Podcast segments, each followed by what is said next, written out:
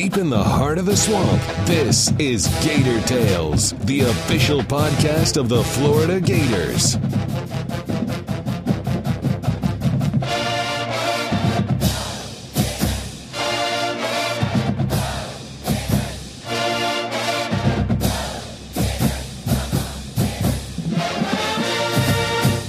Welcome to Gator Tales. I'm Adam Schick. After knocking off the two time defending champions of the SEC East, the Gators improved to 6 0 and ascended all the way to 8th in the polls. Once the smoke cleared from the 21 3 triumph over Missouri, everyone imagined the narrative moving forward would be solely focused on the battle of undefeated rivals under the lights in Death Valley. But Monday brought multiple stories that changed the tenor of the conversation, with both the shocking suspension of quarterback Will Grier and the surprising resignation of Steve Spurrier. On today's show, we'll address all of the above while also getting into the nuts and bolts of the Florida LSU showdown. We'll find out what Kelvin Taylor has done to adjust to his new role as an every down back, Recall classic showdowns in Death Valley with Mick Hubert. Learn how Randy Shannon has energized the linebacking corps. And hear some timeless stories about the head ball coach from some of his former Gator stars. But first, it was certainly a tumultuous week in Gator Nation with the news that broke on Monday, so we wanted to start out today's show by letting you hear from Jim McElwain and Gator Zone senior writer Scott Carter. Before delving into the matchup against Leonard Fournette and the Tigers, Scott helped to dispel some of the rumors that have been circulating about Will Grier and separate fact from fiction. Best case scenario at this point seems to be, uh, you know, maybe mid-season next year, or he does have an opportunity to appeal, and if somehow he gets a positive uh, result from the appeal, maybe he can come back earlier than that. But if this does hold out like the NCAA testing policy does, let's say he doesn't come back for a year, he'd be eligible to return mid-season next year. He'd be classified as a red shirt sophomore, so he would have, you know, next season and then two more years of eligibility remaining and there were other reports that are kind of silly and laughable that he'd gained, you know, 45 pounds or whatever since he's been at UF. That's not true. His first physical at UF in January of 14 when he arrived, he's 6'2", 183. In August, he was checked in at 6'2", 203. So a 20 pound gain, which, you know, if you know about how the college football works and these players, when they get here, they're put into a very regimented uh, weight training and uh, physical workout routine, and so guys are going to gain weight naturally. So you know, there's just whenever a story like this breaks Adams, as you know, there's all kind of information out there. So that's at least a couple of factors that we can clear up here. He knows we're here for him, and he also knows, as with whatever guys that have missed throughout the season,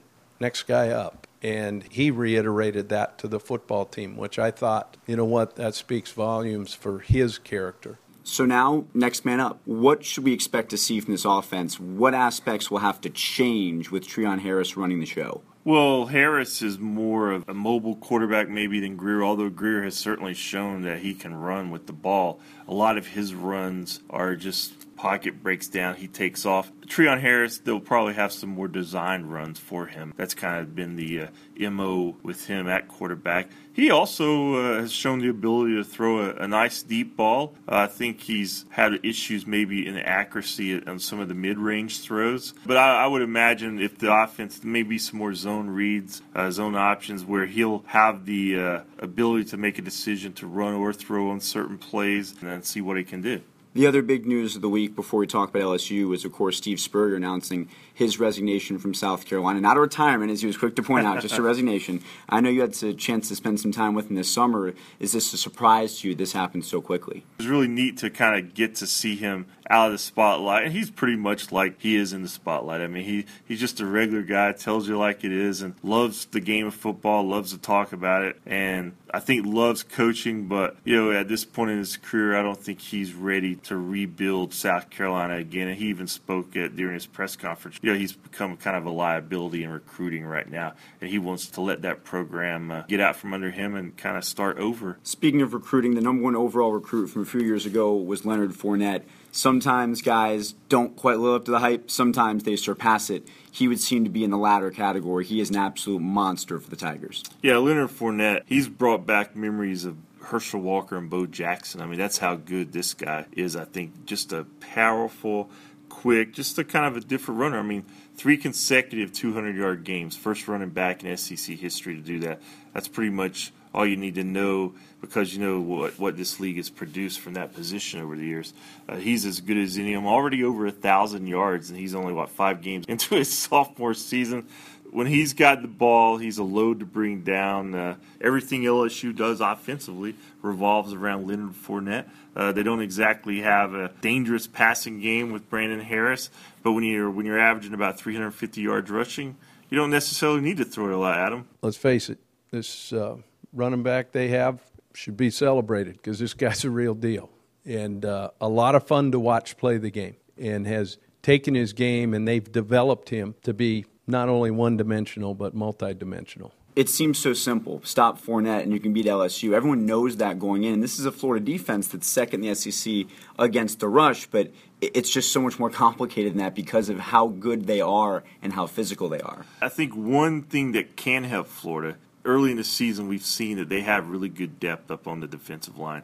They're rotating, you know, as many six, seven guys in that group. So keeping those guys fresh against a back like Fournette is imperative because he's going to wear your defensive line down. LSU's offensive line is pretty good. I mean, they're he's not doing all this by himself. Those guys are blocking, making holes for him. But he's the kind of guy rarely comes down on first contact. So that's going to take its toll on any defense. And so, the more players you have to kind of get in and out and take some of those hits and stay fresh, that could help them late in the game, maybe when he starts getting a little tired. So, I, think players like John Bullard, inside Joey Ivie, Caleb Brantley, Taven Bryan, those young defensive tackles, they're all going to be key to uh, kind of putting a body on uh, Fournette early and maybe uh, allow the defense to kind of swarm around him because that's one way Florida plays defensively. You know, they like to swarm to the ball, and Fournette's going to have it a lot. The obvious storylines here Fournette on the LSU side, then Treon Harris running the Gator offense. But outside of that, what are some other keys to this matchup in your mind? If you can stop Fournette from a Florida perspective and force Brandon Harris to throw, Florida would feel pretty good about putting him in long throwing situations because he doesn't exactly. Uh, have impressive stats. He hasn't been relied on to carry that offense. So uh, that would be key for Florida, forcing some passing situations and maybe force some mistakes. Both of these teams are very good at forcing turnovers. Uh, they're one and two in the conference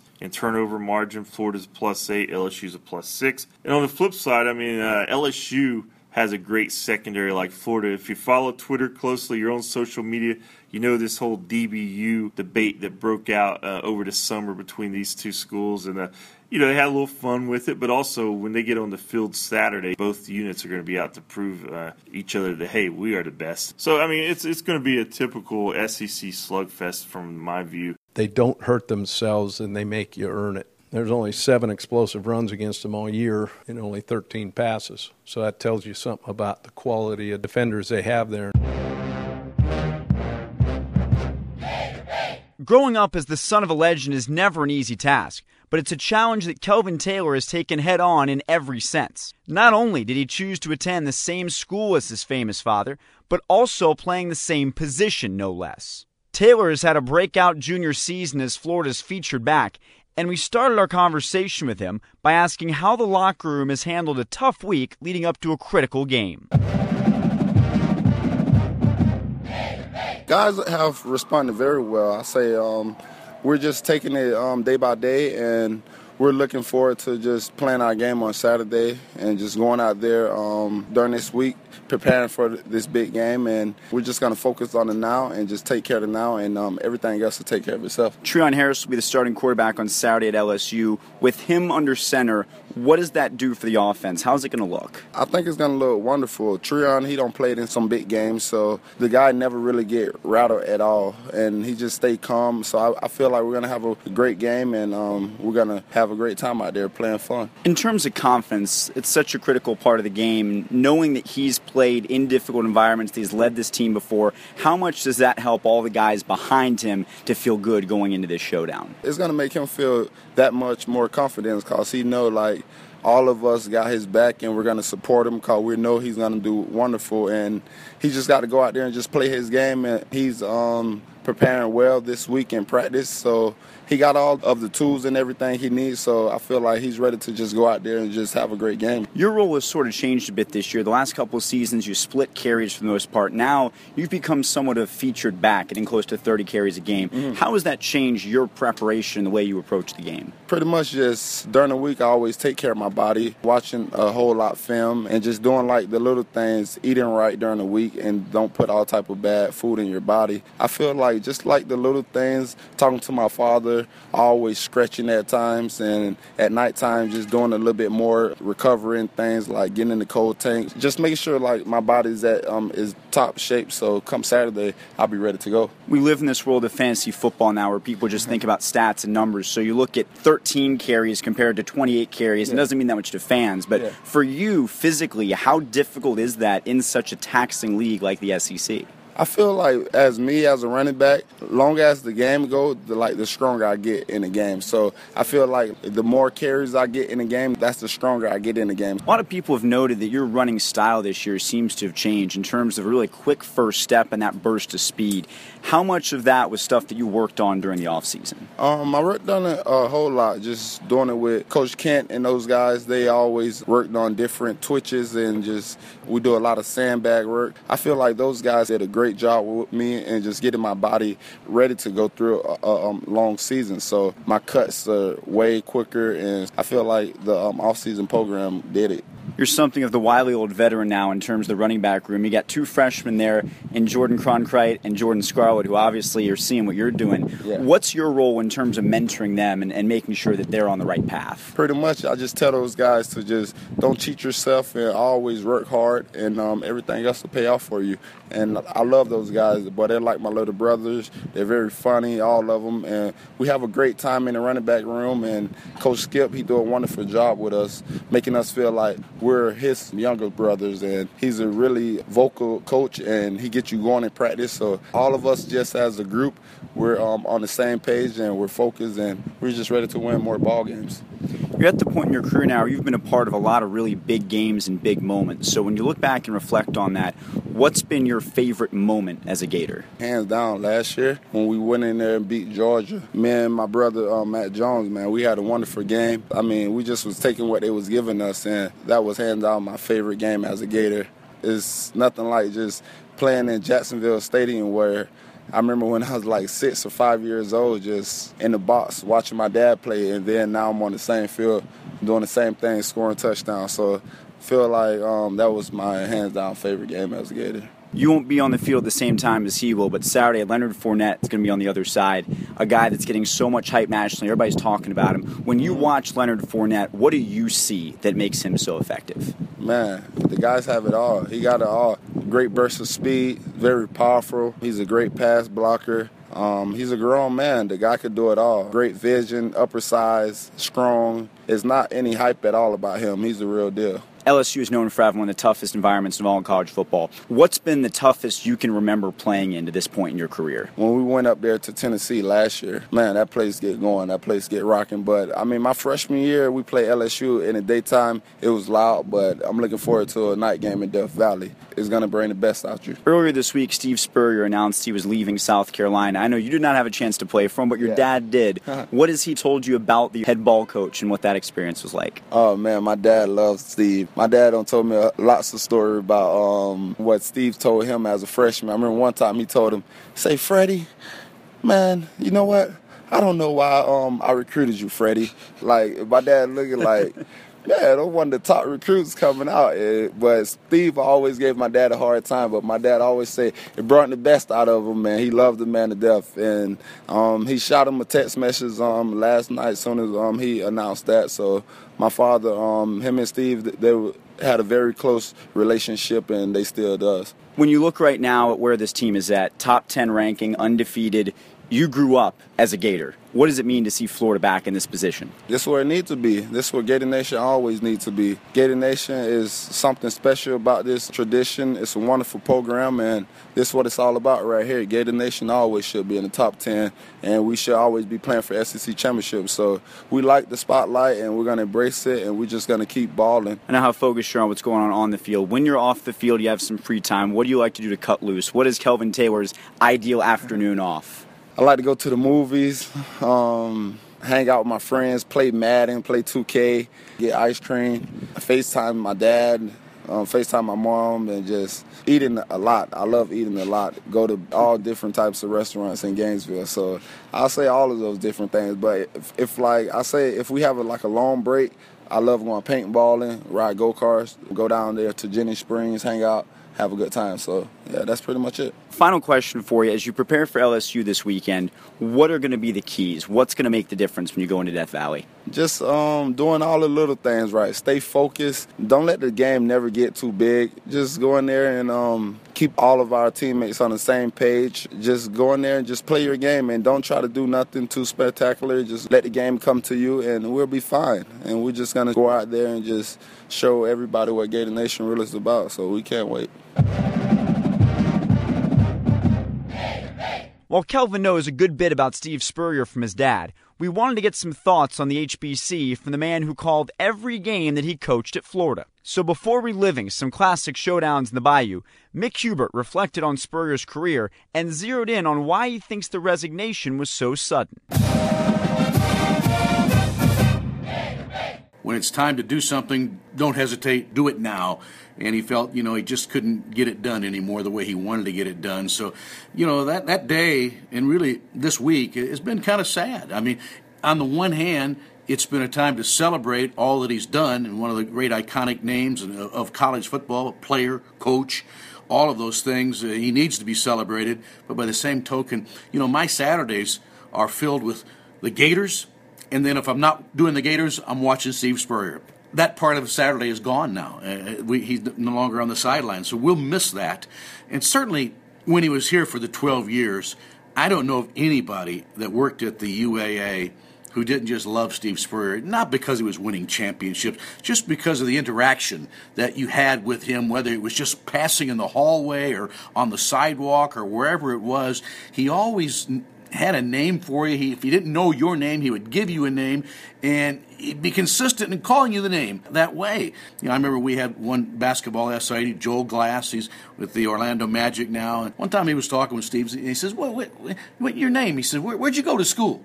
And he says, Coach Spurrier, I went to Iowa. He goes, You went to Iowa? He said, Well, you're Hawkeye man then. And he was always Hawkeye man from that point forward. That's just one illustration of how he would call you by name and made you feel special.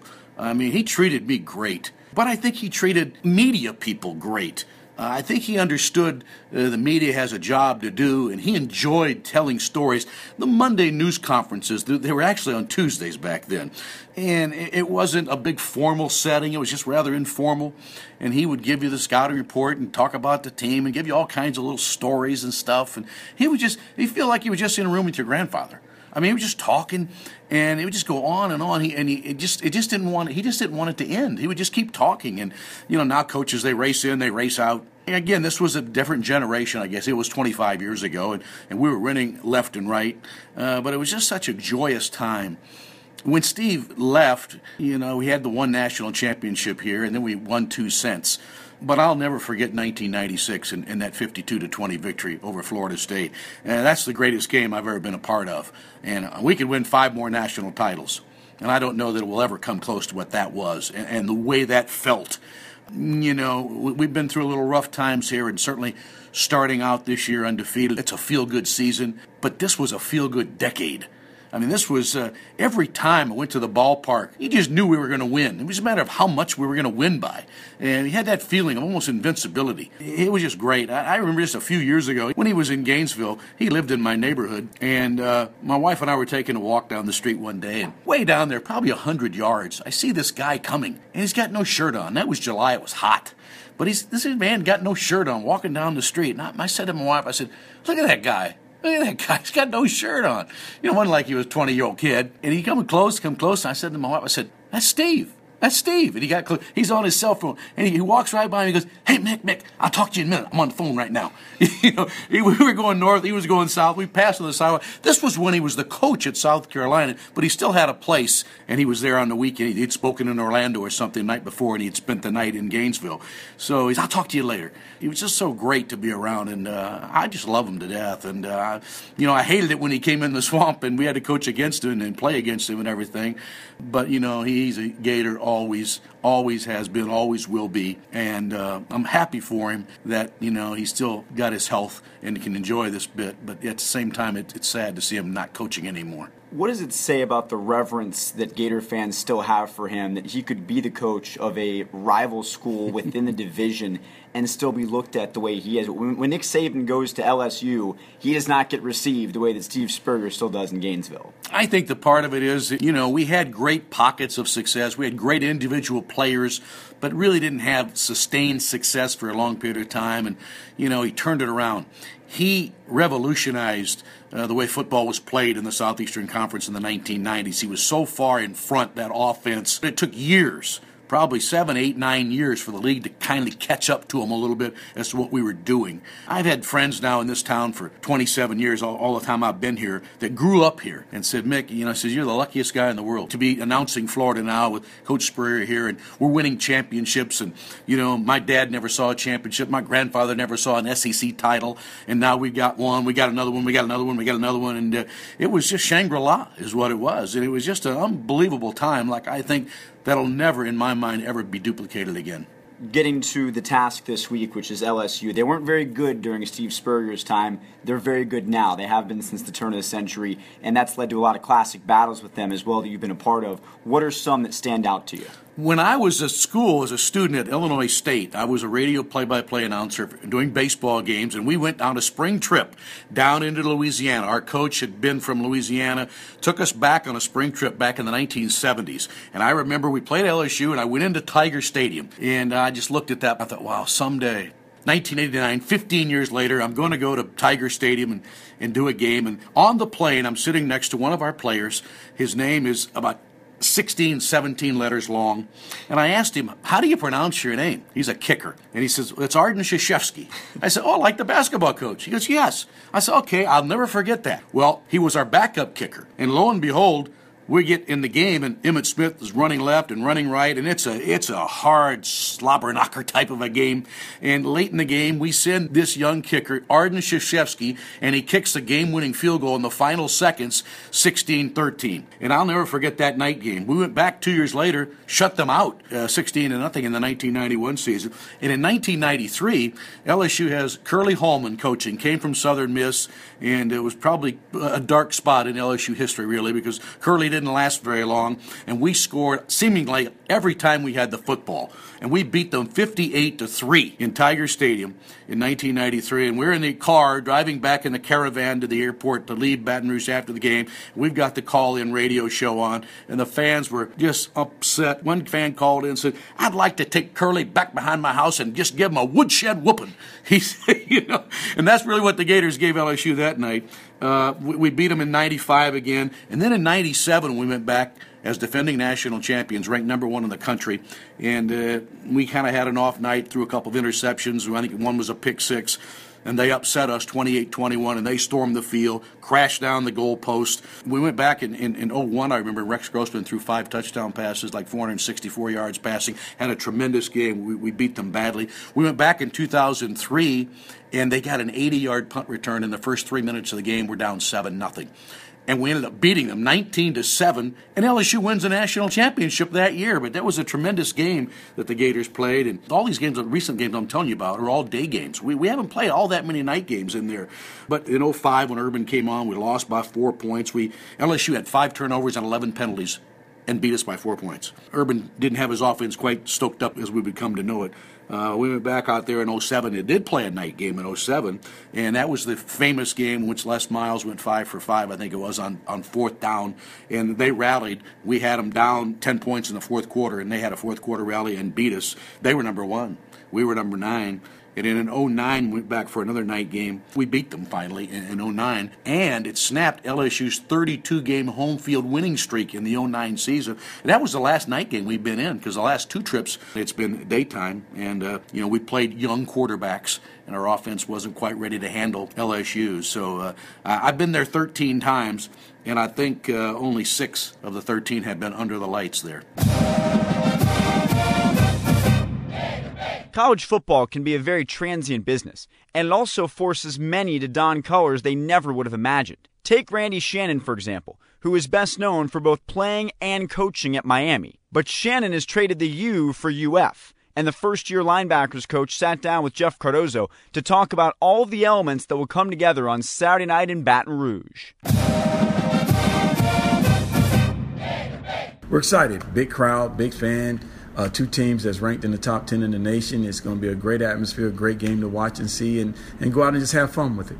And that's the big part. It's fun. It seems like these guys are having a lot of fun. Obviously, winning helps, but uh, going to practice, like you, you, guys preach that. Just just have fun and go out and execute, right? That's the biggest thing that we try to. It's like anything else. When you have a job, it's something that you like doing. You're going to do it at full speed, and you're going to give it your all. And I think that's the one thing that we try to make with these young men that's going out there to play. Go out and have fun, execute, have fun, fly around, enjoy the time that you have with the players on the team, but then also enjoy the time of being and playing the game that you chose to do and the choices that you made to put you in this situation. Does how you practice now incorporate what's going to happen on Saturdays? Is that what it's all about? I think that's the biggest thing. You know, big teaching moments that we use every week from starting back from the first game of the season to put ourselves in this situation now that we teach every week off of games that we play. And the teaching moment helped us get to this point and where we need to be. When you watch film and you, and you analyze things and, and, stuff that's going on, you got to have a, a, good game film against Tennessee, big running back, and what they were able to do. Now you're facing certainly a good one in Fournette. But they have other guys, too, that they're going to get after you. I mean, they have, they have a conglomerate of bunch of guys. You know, they got a three headed monster, which I call three big time tailbacks that are all about the same size, same speed, and very versatile. Those guys are big, but they have great feet, unbelievable footwork, unbelievable cutting skills, and those are things that we have to do on defensively. We have to make sure we gang tackles, surround the football, and get 10, 11 guys to the football. It cannot be a one-hit wonder like one guy making a tackle. We've got to make sure we have 9 to 10, 11 guys surrounding the football. And, and as you teach swarming, like what, what goes into that? How do you make that happen? It's just a want. We tell everybody that's something that you want to do. That's something that you want to be a part of. Uh, you cannot coach the effort and, and, stuff of chasing the football and swarming. It's a thing that you have inside you, and the intensity and the, the aggressive that you have to get to the ball and be the guy that may have make the hit, the turnover, the cause to change the momentum of a game. You were part of the atmosphere in the swamp a couple of weeks ago. Ole Miss into town, and when you guys were on defense, places going nuts. Everybody's yelling and screaming, and so so maybe up there it's not as loud on defense. But how important is communicating b- between you guys out there on defense? It will be huge. It's the biggest thing that we always say on defense. If we all wrong, we all right. So if we make single something from the sideline and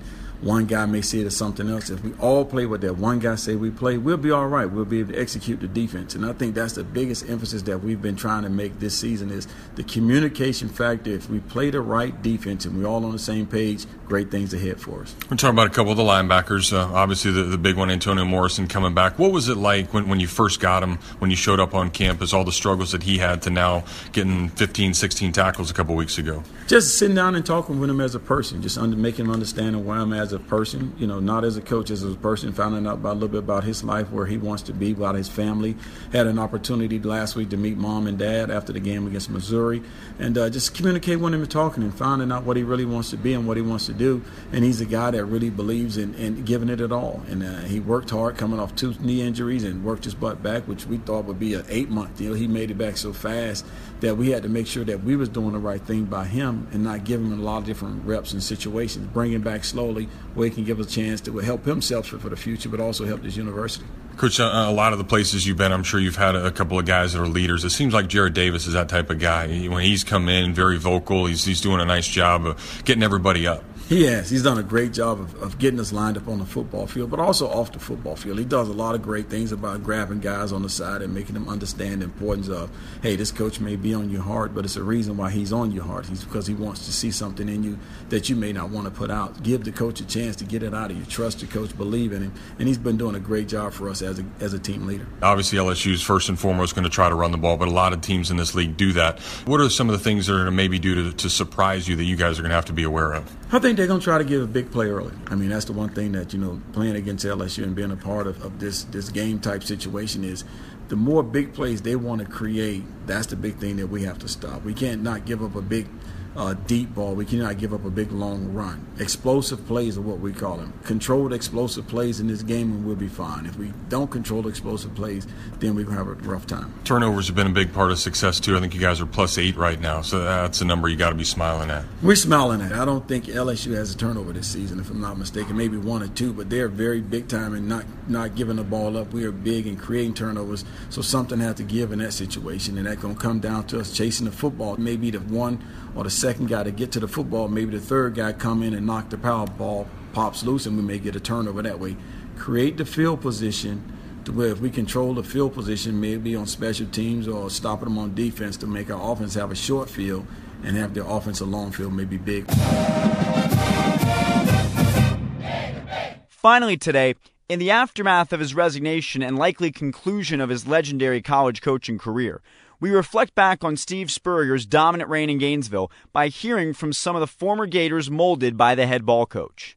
First up, quarterback Shane Matthews, who had the distinction of being there from the very beginning of the Spurrier era. While today he's one of the most recognizable figures in sports, back then Matthews remembers that Spurrier was hardly a household name. The first time he got the job, I didn't I'd never heard of him growing up in Mississippi, you know, but even when you got here, they didn't have all the trophies and all this stuff displayed. And I'd never even heard of Steve Spurrier, didn't know who he was. When he was named the head coach, my dad and I watched the uh, All American Bowl when Duke played Texas Tech, and I was like, man, this is right up your alley. But you never know if a coach is going to give you an opportunity. And he said in that uh, first meeting that uh, he didn't care who you are or what you've done around here. Everybody's going to be given an equal opportunity to show what they can do, and it was true. I mean, really, I would not have played 14 years in the NFL if it wasn't for him. The two time SEC Player of the Year credits Spurrier with helping make him the man he is today, in large part by doing things the right way on and off the field. There's some people you play golf with that want to cheat and post a score.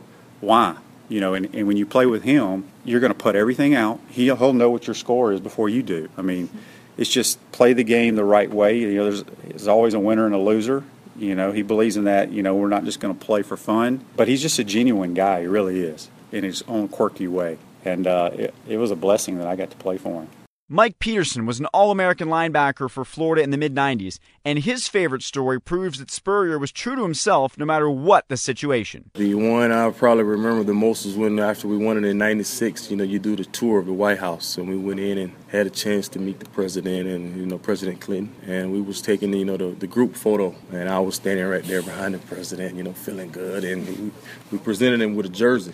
On the front, it had Gators, and on the front, it had Clinton. And, you know, the president is holding his jersey up and, you know, classic Coach Spurrier. I tell the president, ah, turn around, turn around, turn around, turn around. I want to see the other side. the president kind of, you know, yes, sir. You know what I mean? But that shows you the classic Coach Spurrier. You know, he's going to say what he wants at any time. James Bates was another linebacker in the 90s and is considered the foremost authority on Spurrier stories and impressions by his former Gator teammates. He recalls the decade of dominance in the swamp and Spurrier's refusal to conform to coaching norms. When he got here and things were just popping, you could see where he could go golf. Like, I mean, as, as he really got it rolling, and, you know, he loved his golf game. Well, where am I going to do it? You know, Nick Saban's of the world and everybody at this time, you know, they're they're out there grinding, grinding away. I got it. And, you know, if you tell someone like, uh, you know, well, Zucker was a good example. If you, if you told him no, that just heated him up even more. He was going to get you, and he was a great recruiter. The Spurrier, he had so so many good things going on, and everybody wanted a piece of it. Just so much that, like, if if you were dragging your feet, shoot, we'll win without you. I mean, I'm not going to chase an 18 year old kid around. Yeah. You know, I'm going to go golf, and that was, I mean, it was the whole we'll win without you. You know, it was uh, if someone got in trouble, yeah, shoot, well, down there uh, being out past two o'clock that's not good hitting people with uh, pull cues we'll win without them we'll be all right if you're hungry for even more classic stories about Steve Spurrier, the complete interviews with Shane Matthews, Mike Peterson, James Bates, and more are available on Gatorzone.com. And that's going to do it for this week's show. Remember to tune in on Saturday night at 7 o'clock on ESPN for the battle of unbeatens in Death Valley as Florida takes on LSU. You can also listen live on the Gator IMG Sports Network with pregame coverage beginning at 4 o'clock Eastern Time live from Baton Rouge. Our next podcast will be available next Thursday, and since it's during the bye week, we'll give you a football fix while also shining a light on some other Gator sports as well. Until then, I'm Adam Schick, thanking you for joining us for Gator Tales.